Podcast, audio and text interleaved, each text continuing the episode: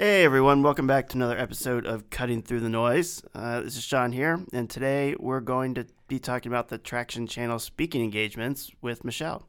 Hello. So, Michelle, tell us a little bit about what exactly uh, a speaking age- engagement is defined as and why it's important. Yeah. Um, so, you know, in the past, some of the traction channels that we discussed are like, you know, trade shows, conferences, those kind of gatherings. Um, and speaking engagements is just another kind of spins off of that traction channel and the fact that you um, are the business that is asked to be a speaker. Like you're the one actually presenting, you're consulting. Um, it's another way to connect with your audience and, and kind of show more about what you can do. Um, and why this kind of matters is this really gives you the opportunity to actually uh, sell yourself, but just show that you know what you're talking about and instills confidence in your audience that, you know, that they know that you know what you're talking about. So it's a good opportunity to get involved in. And you can be anything from local engagements, so just like small networking events where you know maybe you're presenting a topic um, to a small crowd and then eventually working your way up through the regional size um, conferences or trade shows and then working your way up to the national as well. And what are some popular topics um, in your experience um, that you've seen at, at sort of speaking engagements at conferences and trade shows yeah, so when it comes to topics, uh, there does seem to be a lot of repetition uh, in terms of the things that people talk about, but it seems like there's a lot of um, talks that go around like motivational, inspirational, anything that like goes from like talking about leadership experience and how to make that um, work for you, and then just success and another various business topics. Those are just kind of the big ones, but anything that inspires people to maybe do the same seems to be quite common. Is there any data around how much people retain from these sorts of conferences is it you know you know when somebody's going and sitting through all these you know speeches on on, on one day is there any sort of anecdotal data on, on what people remember? Are they engaged? Do they follow up with businesses sign up for newsletters anything like that?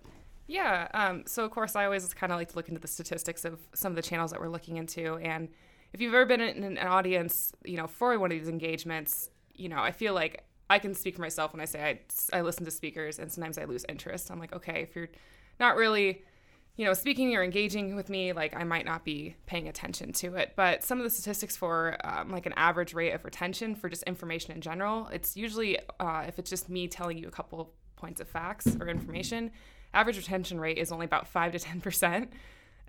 and um, but if you, it's been found that if you actually add visuals or something else that kind of draws the eye when I'm telling you something, um, that can actually increase in retention rate upwards of like 25 to 30 percent. What really does well is when um, speakers kind of present it in a story. So they have all these facts or these uh, advice that they have, but if they give it to you in a story form, that actually increases retention rate upwards of 65 to 70 percent for your audience. So that's something that's kind of cool to think about. Yeah, you know, so that's there's some good examples of, of things that work um, in a speaking engagement, and that just kind of leads me to think about some things that make it maybe not compelling. Um, mm-hmm. And you know, one of my biggest pet peeves when it comes to uh, speaking engagements is when somebody puts a slide up there with a lot of words and then reads all the words. Um, you know, I if I'm in the audience at a trade show or conference, it's there's a high likelihood that I can read. Um, and so I don't need somebody reading to me, or I could just read their book. Um, so, yeah. you know, I think that's that's a common mistake. Um, and I also think, you know, people.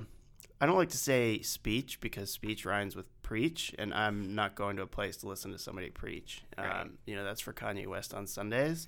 So I, you know, really like that people. It is conversational. You said a story, and so when somebody's up there telling you the way it is, and it just saying this is the way I do it, um, it just tends to really um, you know, turn me off and become not engaged. And a lot of these things, you know, I was in conference over the summer in Denver, and you know, you're in a room from nine to five, listening to talk after talk after talk. And in this place, they chose to have it really dark. So, you know, if you're kind of turning people off and you're speaking down at them, even though you're probably up on a stage going down, um, if you talk down to them, it's just gonna people are just gonna tune out. Yeah. Um, and so I think you know the the biggest thing is not to be preachy and not to be, of course, boring. Right. And uh, you know, actually, one of the statistics I came across too was talking about like average audience um, attention span. It's anywhere from eight to ten minutes. So if you're doing a presentation that's going to go for like 40 minutes,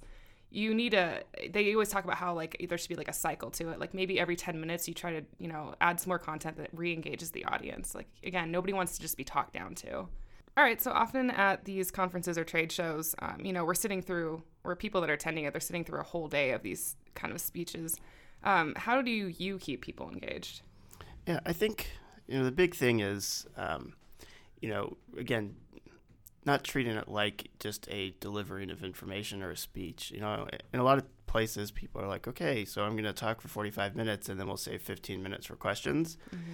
You know, the approach that I take and the approach that I appreciate is when, you know, you ask for audience feedback throughout. And it's not necessarily just saying, raise your hand anytime you have a question, but asking a question of the audience mm-hmm. um, and trying to engage them, you know, that way. And so, because if people are just not interested in every single topic and they start tuning out by the time you get to the end they may have forgotten you know how they were going to to respond or, or what sort of question so i think you know asking people sort of audience participation is is an important way to keep you know people engaged and tuned in um, mm-hmm. you know there's an interesting note in the traction channel book called traction um, that some people tend to ask uh, people to have divided attention, as in mm-hmm. pay attention to what um, is being talked about, but also share interesting tidbits on social media. Put something on Twitter like, "Oh, the, this guy just said this amazing thing," or you know, this woman just showed this stat that is just incredible, and you know, put it out there.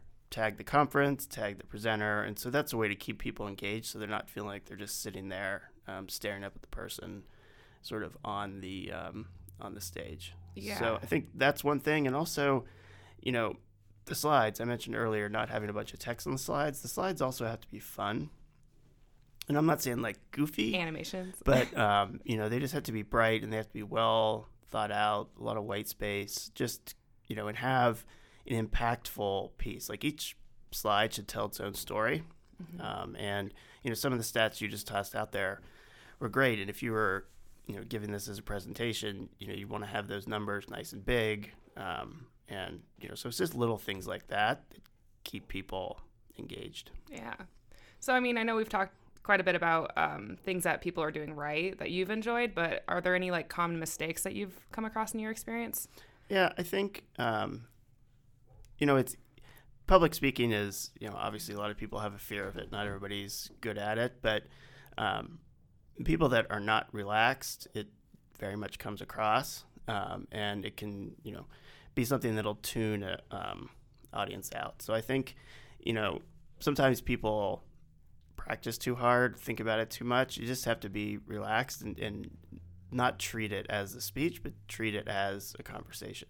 Um, so I think you know the biggest thing that people sort of ignore or don't do is just not treat it like it's a one-on-one sort of thing, you know, and everybody in that room is a like minded individual. You're not trying to persuade anybody of anything. You're not, um, you know, you're exchanging information. And, you know, if you weren't up there presenting, you very well may be sitting down there. So yeah. I think it's, you know, treating it as a conversation um, and not just a delivery of information, I think is really important. And thinking that way can help calm any fears of people who may have public speaking anxiety.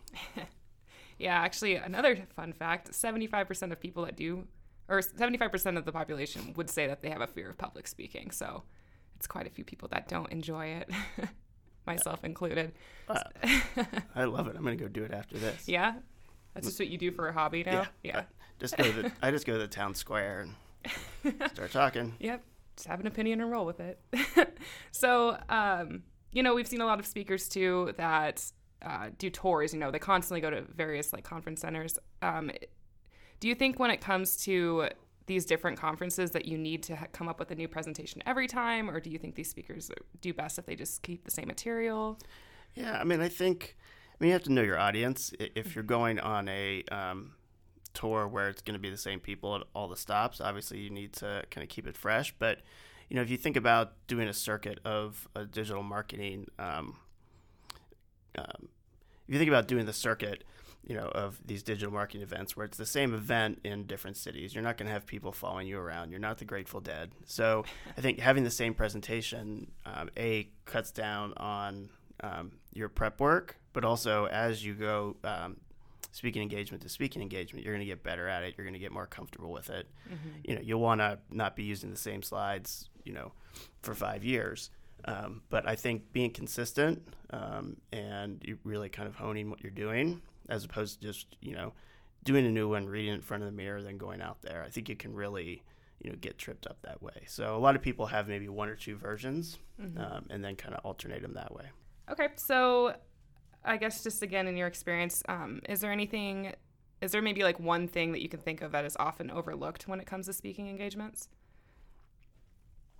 I think um, one thing that's overlooked is that it doesn't end when you walk off stage. Um, you know, there's only a, you know, there's only going to be so many people in the auditorium. Um, so definitely need to have it recorded. Um, definitely need to distribute it. Um, you know, on social media, on the convention's website.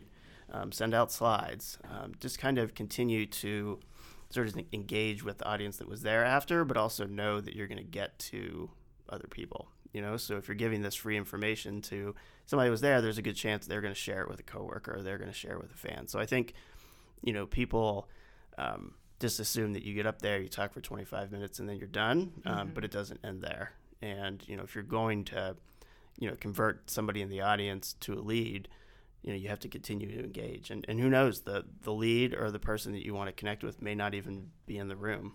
Um, right. So you kind of have to treat this as a living, breathing thing. It's just like what we're doing right now, or a video that you can find on our YouTube channel.